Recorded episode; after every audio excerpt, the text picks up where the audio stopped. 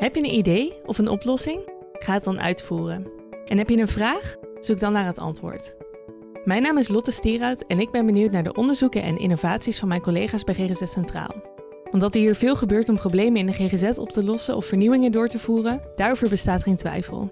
Genoeg vragen voor mij dus om aan mijn collega's te stellen. En wat hun wetenschappelijke onderzoeken en innovatieve projecten inhouden? Dat hoor je in deze podcastserie. Nou, tijd weer voor een, uh, een nieuwe aflevering uh, van onze podcast over innovatie en vernieuwing. En uh, vandaag ben ik op bezoek bij klinisch psycholoog Christel Hessels. We hebben de behandelkamer in Amersfoort Centrum omgetoverd tot een kleine podcaststudio. Dus misschien op de achtergrond af en toe een lachende collega of een sirene, kerkklok, zei je net. Ja. Maar goed, daar kunnen jullie vast langs heen luisteren. En Christel Hessels, ik ga met haar in gesprek omdat zij het behandelprogramma Hype vanuit Australië naar Nederland haalde. En inmiddels is daar het expertisecentrum vroege interventie omheen gebouwd, met een steeds groter wordend team en een eigen onderzoekslijn.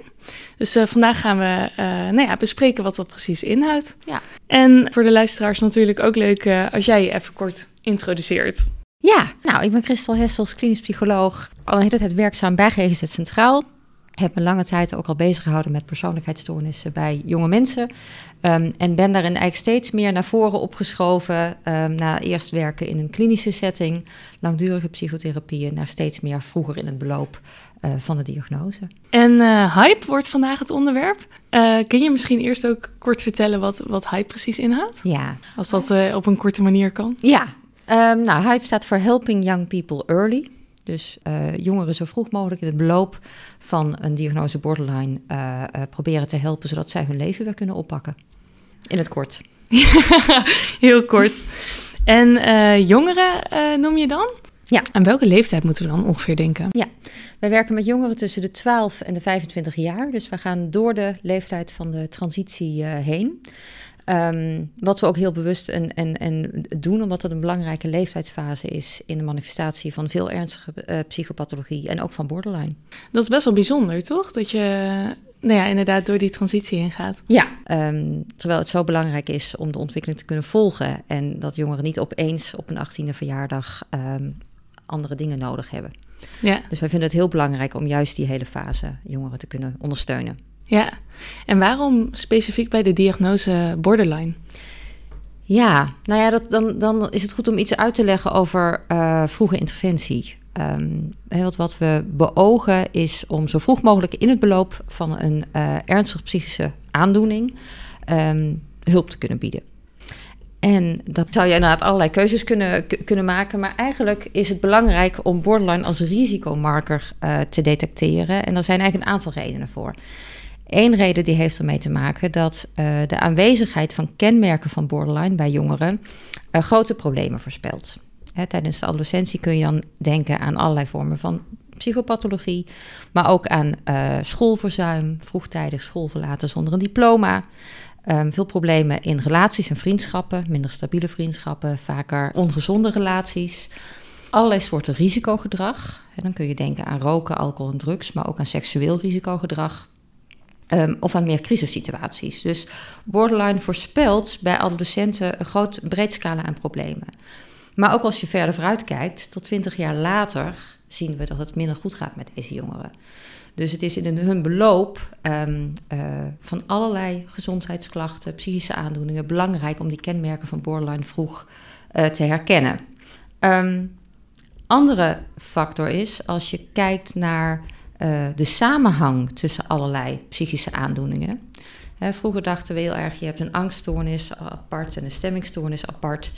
Um, met allemaal hun eigen richtlijnen en behandelprogramma's en zelfs onderzoekstradities. Terwijl we weten dat veel meer sprake is van samenhang en overlap tussen allerlei psychische aandoeningen.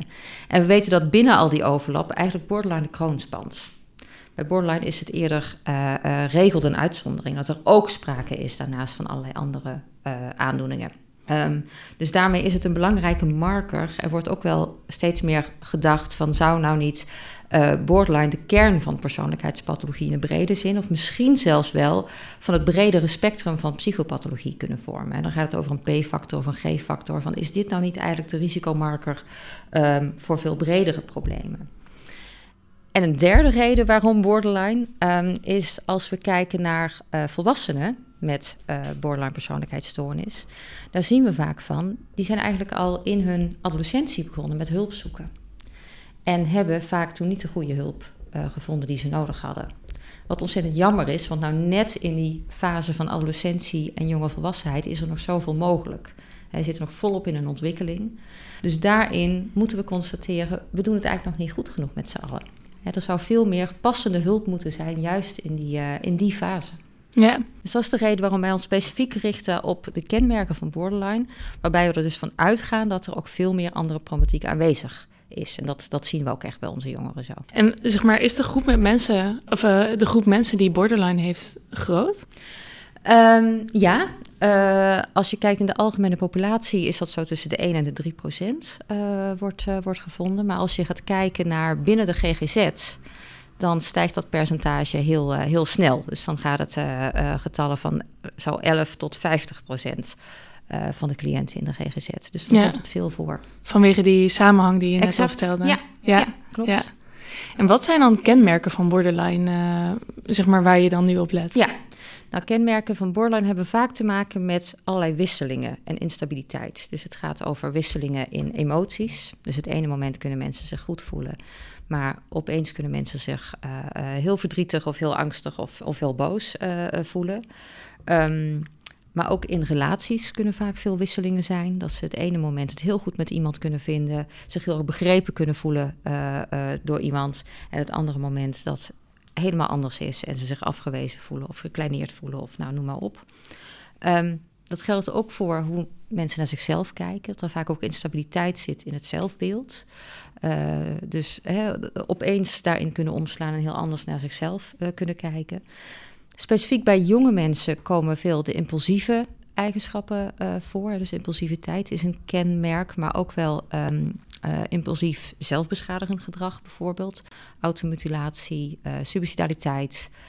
Um, dus het is een heel breed palet aan, aan eigenschappen waarbij eigenlijk de wisselingen zo centraal staan in emoties, in relaties. Ja, en wordt, er dan, wordt borderline vaak vastgesteld bij jongeren als, als diagnose? Nee, Nee. nee, heel weinig zelfs. En nou ja, er is een onderzoek uit 2013 gedaan in Nederland... waarin gekeken is van nou ja, hoe vaak wordt nou die diagnose gesteld... op het moment dat iemand voldoet aan de kenmerken uh, daarvan. En uh, nou ja, dan was het onder de 10 dat de diagnose gesteld werd... maar ook dat er behandeling werd geboden. Specifiek op uh, borderline? Ja, ja. Dat is heel weinig. Ja, dat is heel weinig. En dat is nog steeds wat hij dat onder de 18 uh, bestaat er een enorme terughoudendheid. En ik, nou, ik heb hoop dat het sinds 2013 een beetje vooruit gegaan is. Ja. Maar uh, het is nog niet zoals het zou moeten zijn. Er is nog steeds wel veel terughoudendheid daarin. En waardoor komt dat? Ja, er zijn een aantal redenen. Ik denk dat. Um, nou ja, dat het ook een beetje een, een diagnose is die veel verlegenheid oproept. Omdat het ook wel, we weten, het is een diagnose die, uh, nou ja, prognostisch ongunstig is. Hè. Ik noemde al tot twintig jaar later zijn er forse uh, problemen. Um, dat dat ook maakt dat, dat mensen het moeilijk vinden, met name bij jongeren, omdat uh, snel voelt als een vooroordeel van, oh jee, hè, je gaat een heel, nou ja, ongunstige toekomst tegemoet. Um, dat er ook, uh, en, en, we weten overigens dat dat, dat dat niet terecht is. Hè? Op het moment dat iemand goede hulp vroeg krijgt, kan iemand uh, uh, daar absoluut goed van profiteren en zijn toekomst juist goed aangaan. Ja, um, beter dan misschien juist dat je het vroeg weet. Ja, dat is natuurlijk precies, ook waar jullie precies. behandelprogramma voor is. Als je er vroeg bij bent, kun je er ook vroeg iets, iets aan doen.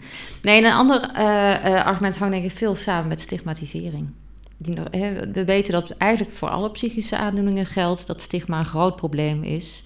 Maar binnen al die psychische aandoeningen is borderline wel eigenlijk de meest gestigmatiseerde uh, stoornis. Um, en ja, ik snap dat dat moeilijk is om dat bij een jong iemand al uh, zo uh, daarvan te spreken. Tegelijkertijd, ja, hoe gaan we stigmatisering nou verhelpen? Dat is denk ik door echt betere kennis te ontwikkelen en ook te laten zien dat mensen kunnen profiteren van behandeling. Ja. Dus ik denk dat, dat daarin we eigenlijk het een beetje in stand houden, die stigmatisering, door de diagnose uit de weg te gaan. Ja, ja. Want hebben professionals, denk je wel, zeg maar, de kennis over bijvoorbeeld dan die kenmerken van borderline om de uh, diagnose te kunnen stellen? Um, Ja, dat vind ik een moeilijke vraag. Ik denk uh, dat die kennis absoluut aanwezig is. Ik denk ook dat in de, de opleidingen voor uh, klinisch psychologen, GZ-psychologen, daar echt wel veel aandacht voor, voor is. Ik denk dat het een probleem is dat deze jongeren vaak nou ja, te laat of via omwegen in de GGZ terechtkomen. Veel van deze jongeren die, nou, vinden het niet vanzelfsprekend om uh, hulp te zoeken. Als ze dat al hebben gedaan in het verleden, is dat vaak voor allerlei andere problemen, waarbij vaak al de diagnose gemist is. Hè, wat we bijvoorbeeld weten is dat jongeren die behandeld worden voor, voor een depressie, bij wie ook sprake is van borderline, dat de behandeling minder goed werkt. Terwijl andersom, als je borderline behandelt, dan kan de depressie heel goed mee opklaren. Dus daar wordt nog steeds vaak de keuze gemaakt om de comorbiditeit te behandelen, wat dus te weinig effect heeft. Wat maakt dat jongeren vaak ook zelf terughoudend geworden zijn om hulp te zoeken, omdat ze denken: het helpt mij toch niet. Of ik kan hier toch niet van profiteren. Ja. Um, en daarmee is, is het dus zo dat niet alleen maar de mensen in de GGZ die kenmerken goed moeten detecteren, maar ook huisartsen, vertrouwenspersonen op scholen. En, en ik denk dat daar de terughoudendheid nog veel groter is. Want dat snap ik, als je niet een op, uitgebreide opleiding hebt gehad in hoe moet je uh, persoonlijkheidspathologie diagnosticeren, dan is het ook heel ingewikkeld om die kenmerken te herkennen. Ja, ja. En HYPE is het uh, behandelprogramma nou ja, specifiek voor uh, jongeren met borderline, wat eerst in Australië was en wat je naar Nederland ja. hebt gehaald. Ja. Hoe, hoe ging dat? Um, ja, hoe ging dat? Ja, nou ja, ik, ik weet dat ik um, uh, ik werkte uh, voorheen vooral in de kliniek. Daar werkten we, uh, waren jongeren vaak wel tot een jaar opgenomen. En vaak als psychotherapeut in de kliniek zag ik ze daarna nog een hele tijd voor therapie. Dus ik werkte vaak echt lang met jongeren. En toen ik voor de eerste keer het verhaal van Andrew Chainen hoorde van juist kortdurend werken, er zo snel mogelijk bij zijn en daarbij een hoop leed willen voorkomen ik dacht, ja, dit is eigenlijk de kant waar we naartoe moeten gaan. Ik, ik was heel trots op het werk wat we deden in die kliniek. Maar daar hadden we acht of negen jongeren die we in een jaar tijd behandelden. Terwijl er zoveel meer jongeren zijn die behoefte hebben aan goede hulp. En daarvoor is het dus ook belangrijk om korter uh, te kunnen behandelen, zodat je meer capaciteit hebt om goed te behandelen. En dat kan door jongeren veel meer in hun eigen context, in hun eigen situatie uh, te helpen en daarin ook naasten heel hard te betrekken. En dat is wat, wat Hype ook veel doet. Ja, ja, dat is wel een van de, van de belangrijke kenmerken. Wij proberen jongeren goed um, inzicht te geven in hun problematiek. Um, zodat ze goed snappen hoe werken de dingen voor mij. Maar niet alleen maar te kijken naar problemen, maar vooral ook naar wat lukt er wel waar, waar, waar liggen mijn krachten. En dat heel erg, dat inzicht te vertalen naar de dagelijkse leefwereld. En dat doen we zowel in de diagnostiek, waar we proberen altijd onze bevindingen echt te koppelen aan het functioneren van iemand, maar ook in de behandeling. Dus in de behandeling uh, is ook altijd een belangrijke rol weggelegd voor psychosociaal behandelaren, die bijvoorbeeld mee kunnen naar school om daar een ingewikkeld gesprek uh, uh, of voor te bereiden of samen zelfs te voeren. Um, en daarnaast worden altijd naasten nauw betrokken in de behandeling. En dat verschilt een beetje, nou ja, er wordt op maat bekeken wat is er nodig. Hè. Je kan je voorstellen dat iemand van 13 die in een gezin woont, dat daar ouders veel actiever betrokken zijn dan iemand van 25 die al op zichzelf woont. En, uh, maar we betrekken ze wel altijd, omdat we denken dat het nou, niet meevalt om dingen te veranderen. Dat geldt voor nou, ons allemaal. Um, maar de jongeren die hier komen, komen echt met de vraag om iets te veranderen. En daar kun je de steun van je, nou, de belangrijke mensen om je heen goed bij gebruiken. Maar dat, dat is dus niet iets wat in de reguliere behandeling van borderline uh, gebeurt. Nou ja, het gebeurt denk ik altijd wel. Ik denk wat, wat uh, uh, ik denk dat het bij ons intensiever gebeurt. En ik denk dat het stukje, de vertaling naar het psychosociaal functioneren, dat dat veel explicieter gebeurt. Um, dus daarmee is de psychotherapie altijd ingebed in en systeembehandeling en psychosociale behandeling. Dus dat is eigenlijk een driehoekje uh, waarin altijd samengewerkt wordt. Ja, en de behandeling is dus uh, kortdurend, ja. uh, vertel je? Ja. Hoe, hoe, lang is dat? Ja, dat is ongeveer... Of hoe kort? inderdaad, hoe kort? Ongeveer een, een half jaar intensieve behandeltijd. Dus dat zijn 16 sessies psychotherapie en dan daarnaast dus dat psychosociale stuk en systeemstuk. Um, en na 16 keer ronden wij af. Dat doen we ook heel expliciet met allerlei rituelen. Om, om dat ook goed te markeren met de jongeren samen. En ook stil te staan bij hoe ga je nu verder zonder uh, behandeling. Ehm, zodat iemand daar goed op voorbereid is. Na, eh, eh, daarna ehm, is er nog een half jaar ruimte om een follow-up te bieden. En die follow-up is dan maximaal vier afspraken. En wat we merken is dat nou, bijna alle jongeren zien daar verschrikkelijk tegenop, het einde van de behandeling. En heel veel jongeren zeggen van tevoren al, het gaat niet genoeg zijn. En een enkele keer is dat ook zo. Maar de meeste jongeren, die um, nou, zeggen na één of twee follow-up sessies, nou, eigenlijk gaat het wel. Dus, dus echt positieve resultaten dan? Ja, absoluut. Ja, en nogmaals, dat is, dat, is, dat is niet altijd. En ik denk ook dat we steeds beter aan het worden zijn in goed inschatten van tevoren van... Um, gaat iemand genoeg hebben aan vroege interventie? Of is dit eigenlijk al iemand die al in een veel latere fase van zijn diagnose zit en, en meer en intensievere behandeling nodig heeft? Um, en ook dat komt af en toe voor. Dus daarom vinden wij die diagnostiek van, van tevoren ook heel belangrijk om dat goed in te schatten. En dan zeg maar, nou ja, we, bespraken net al een beetje de kenmerken van borderline en uh, dat het dan ook toch niet vaak wordt vastgesteld. Maar ja, voor een jongere om bij jullie behandelprogramma terecht te komen, moet het natuurlijk wel nou ja, een vermoeden in elk geval van borderline zijn. Ja. Hoe komen ze dan bij jullie terecht? Ja, um, ik denk dat de, de, de kenmerken worden inderdaad vaak te laat vastgesteld. Dus helaas is het zo dat veel jongeren die bij ons komen um, al een heel traject achter de rug hebben. dus we willen graag er vroeg bij zijn. Um, nou, wat mij betreft zou het nog een stuk vroeger mogen. Um, veel jongeren hebben al allerlei stukjes hulpverlening uh, gehad. En nou ja, de, de, de, de korte weg is gewoon verwijzing via de huisarts uh, verwezen worden. Ja. Maar helaas is dat niet de weg die de meeste jongeren nemen. Dus veel jongeren zijn al op allerlei plekken geweest voordat ze, voordat ze hier komen. En dan toch uh, willen ze nog wel dat intensieve traject aangaan? Ja. Ja. ja. Nou ja, dat is wel... Um, kijk, de, de kenmerken van borderline laten. ik zie het meer als een ernstmarker en laten ook zien dat deze jongeren echt lijden en ook echt dingen anders willen. Dus uh, eigenlijk willen de jongeren die hier komen ook heel graag dingen veranderen en het anders gaan doen.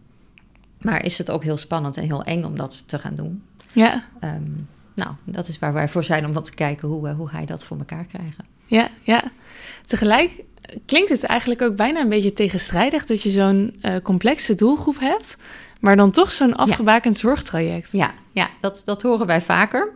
Ik denk dat, dat uh, het denken vanuit vroege interventie ook echt een soort van breuk is met de traditie van specialistische GGZ moet heel lang en uh, nou, zonder einde zijn.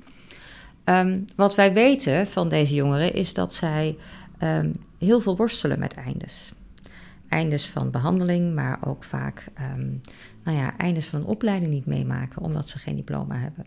Of uh, zo vaak in de steek gelaten zijn dat eindes van relaties heel beladen uh, zijn. En wat je gaat doen door een open einde behandeling die heel lang kan duren, is dat je eigenlijk dat hele moeilijke moment gaat uitstellen.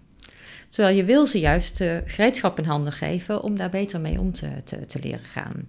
Dus vandaar dat het ook vanaf de eerste sessie op de agenda staat. Dus ze, ze zien het aankomen. En het er ook veel over gaat. Hoe ga je dat straks doen? Ja.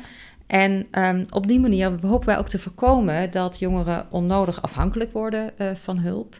En hopen wij ze ook het vertrouwen mee te geven van ga het maar doen. Ja. En um, nou ja, dat is ook wel wat wij vaak terug horen van, van jongeren. Dat ze dat vertrouwen ook voorzichtig aan het winnen zijn uh, bij zichzelf. Um, ja. Dus wel een positieve ja. uh, uitkomst, juist ja. doordat het afgebakend is. Ja, ja dat denk ik ook. Het, het, werkt ook natuurlijk enorm activerend. Want als je weet, we hebben maar zoveel uh, tijd. Ook voor ons als therapeuten. Betekent aan de bak. En um, ja, dus alle jongeren die bij jullie in traject zijn, zijn wel echt gemotiveerd om aan de slag te gaan. Uh, ja. met zichzelf. Ja, ja, Ik, ik, ik denk dat dat, uh, uh, ja, ik denk dat dat zo is. Ik denk dat wel heel vaak speelt dat jongeren al zoveel narigheid hebben meegemaakt, dat ze van tevoren denken van nou, moet maar eens even zien wat dit wordt. Um, dus het is niet zo dat iedereen vanaf de eerste sessie hier meteen zit van ja, ik ga enorm, uh, enorm aan de slag. Maar um, de meeste van onze jongeren lijden wel enorm en dat is wat ze anders willen. Ja. ja. En wat nou als het nou ja, na die, na die zes maanden niet voldoende blijkt te zijn. Ja. Is er dan ook nog een vervolg mogelijk? Nou ja, dat is natuurlijk het fijn dat we onderdeel zijn van een grotere GGZ-instelling. Dus wij hebben uh, nauwe samenwerking met bijvoorbeeld een persoonlijkheidsstoornis of stemming- en angststoornissen. Dus die mogelijkheid die is er om dan uh, door, te, door te verwijzen. Um, En vaak is het ook wel goed om te kijken van wat hebben nou jongeren echt nodig? Want niet iedereen heeft meteen behandeling in de GGZ nodig. Hè, sommige jongeren die hebben iets heel anders nodig, namelijk um, die zijn bezig met uh, ik wil op kamers en ik heb geen idee hoe dat te realiseren. Nou ja, daar zijn andere vormen van hulp veel praktischer ja. uh, helpend dan dat je weer een therapie gaat, uh, gaat doen. Dus ook dat is iets wat wij heel belangrijk vinden om jongeren eigenlijk te helpen om ja, we noemen het dan altijd een hulpvraag. Ja, een jongere heeft natuurlijk nooit een hulpvraag. Die wil gewoon iets anders. Uh, maar vindt dat heel lastig vaak om wat te vertalen naar iets wat wij behandelaars dan zien als een hulpvraag. Terwijl het zo helpend is, ook als je naar de toekomst kijkt. Hè, dit zijn jongeren van we weten dat die nog wel eens in de problemen gaan komen met iets.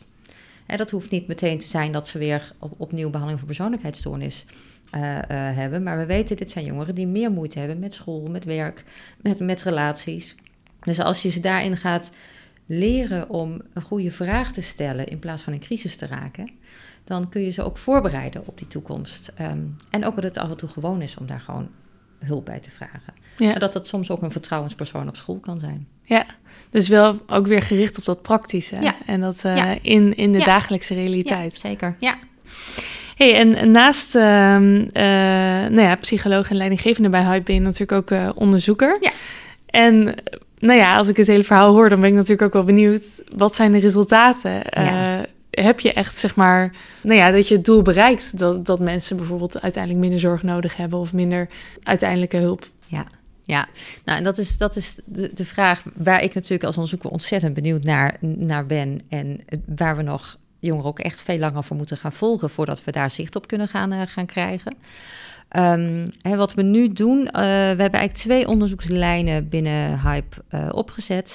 Uh, de ene onderzoekslijn die brengt eigenlijk een kaart, um, nou ja, het, brede psychosociaal functioneren van jongeren. Um, dus hoe is de kwaliteit van hun relaties? Hoe, hoe is hun zelfbeeld? nou, hè, dus hoe, hoe gaat het met ze? En dat volgen we als ze starten na een half jaar en na een jaar. Um, en daar zijn uh, uh, nou ja, een hele groep onderzoekers die daarbij betrokken zijn. Uh, we doen dat onderzoek ook op andere locaties binnen, binnen GGZ Centraal. Om zo breed in zicht te krijgen hoe ontwikkelen deze jongeren zich nu. Um, ook omdat we nog steeds heel veel niet weten over deze, deze doelgroep. Dus dat is één onderzoekslijn. De andere onderzoekslijn, dat is de primary study. dat is een onderzoek dat zich richt op jongeren die zichzelf beschadigen waarvan we ons afvragen: kunnen we nou deze jongeren um, ook nog een stapje vroeger helpen? Dat is wel onze lijn steeds. We willen kijken hoe vroeg kun je, kun je erbij zijn. Um, en deze jongeren bieden we, uh, als ze worden aangemeld, nog voordat ze in zorg komen, uh, de mogelijkheid om via een app-interventie al zelf aan de slag te gaan om grip te krijgen uh, op hun emoties en hopelijk ook op hun zelfbeschadiging daarmee. Um, dus dat is, het, dat is het tweede onderzoek wat we hebben lopen op dit moment. Ja, ja. mooi. En nou ja, zeg maar een beetje als je weer terugkijkt naar het begin, dan zeg je: hé, hey, we moeten natuurlijk wat, wat eerder kijken naar wat zijn kenmerken van borderline. En uh, niet altijd uitgekristalliseerde diagnose, maar ook ja. misschien als het nou ja, niet strikt ja. alle kenmerken zijn, maar iemand er wel in valt. Heb je dan nu ook bijvoorbeeld binnen onderzoeksresultaten dat je ziet dat je soms uh, nou ja, een jongere in dit programma heeft geholpen die eigenlijk gewoon geen borderline heeft? Um, ja, wij hebben, uh, wij zeggen zeg maar, ons uh, uh, criterium om behandeling te krijgen binnen HUIP zijn drie kenmerken van borderline. Um, dat is een beetje willekeurig, moet ik heel eerlijk zeggen. Hè? Want volgens de DSM mag je de diagnose stellen bij vijf kenmerken. Maar er zijn ook allerlei onderzoeken die kijken wanneer loopt nou iemand risico op nou, verminderd functioneren en meer psychopathologie. En dan ligt eigenlijk het verschil tussen de 0 en 1 kenmerken. Eigenlijk is één kenmerk van borderline al voldoende om risico te, te lopen om echt nou, een slechtere prognose te hebben. Um, nou is het zo dat, dat dat ook gewoon een praktische reden heeft dat we anders een wachtlijst zouden gaan krijgen die niet te, te, te behappen uh, is. Dus daarom hebben we gezegd, we leggen de grens bij drie uh, kenmerken van borderline. Het liefst zou ik zeggen bij één kenmerk, kom maar. Ja. Maar goed, dan moet ons team nog heel veel meer gaan groeien. maar het zou wel relevant kunnen zijn, juist omdat borderline natuurlijk ja. zoveel samenhangt met andere ja. stoornissen ook. Ja. ja, absoluut. En wat vinden jongeren zelf van zeg maar, de deelname aan de onderzoeken en ook aan het behandelprogramma natuurlijk? Ja, nou ja, het is wel grappig. Daar hadden we laatste gesprekken over met een aantal jongeren die zeiden: Ja, ik merk eigenlijk niet zo heel veel van die onderzoeken. Ehm, terwijl voor ons het als best wel veel voelt. Ehm, maar dat is ook wel omdat we het ene onderzoek is echt in de, de ROM hebben geïmplementeerd. Dus dat is gewoon onderdeel van hoe, hoe de behandeling wordt geëvalueerd voor hun gevoel. Ehm, en het andere onderzoek komt niet iedereen voor, voor een aanmerking. Dus dat is ook maar een, een kleine groep die dat, uh, die dat doet. Um, het is wel zo dat onze jongeren denken heel actief mee in uh, onderzoek en ontwikkelingen. Uh, dus wij hebben een hype platform. Dat zijn jongeren die de behandeling bij ons hebben afgerond. Die worden eigenlijk allemaal uitgenodigd. Zou je zitting willen nemen in dat hype platform? Nou, een heel gedeelte wil dat ook. Sommigen ook niet, dat is ook prima. Die zeggen, nou, het is nu wel klaar bij jullie. Ja. Uh, en het Hype Platform is er echt op gericht om ons te adviseren. Dus dat betekent dat zij uh, nou, gevraagd en soms ongevraagd advies uh, geven. Bijvoorbeeld, nou ja, je kan niet meer komen werken bij Hype als je niet ook een sollicitatiegesprek hebt met een paar jongeren van het Hype-platform. Die echt andere vragen dan stellen dan dat wij behandelaren dat, dat doen. Maar ze hebben bijvoorbeeld ook echt heel goed meegedacht in, in de hele primary study toen die werd opgezet. Wij hadden eigenlijk een beetje een ander idee toen we gingen beginnen met het vormgeven van het onderzoek. En doordat zij heel duidelijk aangaven van ja, wacht even, probleem zit echt met de periode voordat je hier terecht komt. Dat je zo die omzwervingen waar ik het net over had moet doorlopen voordat je eindelijk hulp uh, krijgt. Daar moet iets aan gedaan worden. Dus daarin hebben we toen ook echt de opzet uh, nou, aangepast met, met hun commentaar. Ja? Dus dat is ontzettend leuk hoe zij meedenken. En um, want hoe is dat aangepast? Wat was jullie eerdere idee nou, en uh, wat is het nu ja, geworden? Ons, ons, ons oorspronkelijke idee was dat wij dachten... we gaan um, jongeren die zichzelf beschadigen met een app helpen... om gewoon thuis te oefenen tussen de sessies door. En de jongeren zeiden dus van ja, maar als je eenmaal aan het, aan het werk bent hiermee binnen de behandeling... dan kom je er wel. Dat is, dat, is, dat is niet het belangrijkste. Het belangrijkste is juist die periode daarvoor. Als jongeren het gevoel hebben, ik sta op een wachtlijst, maar er gebeurt maar niks... en uh, en ja, die wachtlijsten zijn natuurlijk gewoon echt wel heel fors uh, in Nederland. Hè? Zowel voor de jeugdzorg als voor uh, de GGZ, volwassenen GGZ. Dus ja, dat vonden wij eigenlijk wel een heel belangrijk punt. Dus het is heel waar, waardevol geweest uh, om dat mee te nemen. Jullie hebben die feedback opgehaald bij de jongeren, maar is dat ook echt al meegenomen in de praktijk? Ja, ja de studie loopt. Dus, dat, ja, dus de, de, de, de dataverzameling loopt. Er zijn jongeren die die app al gebruiken.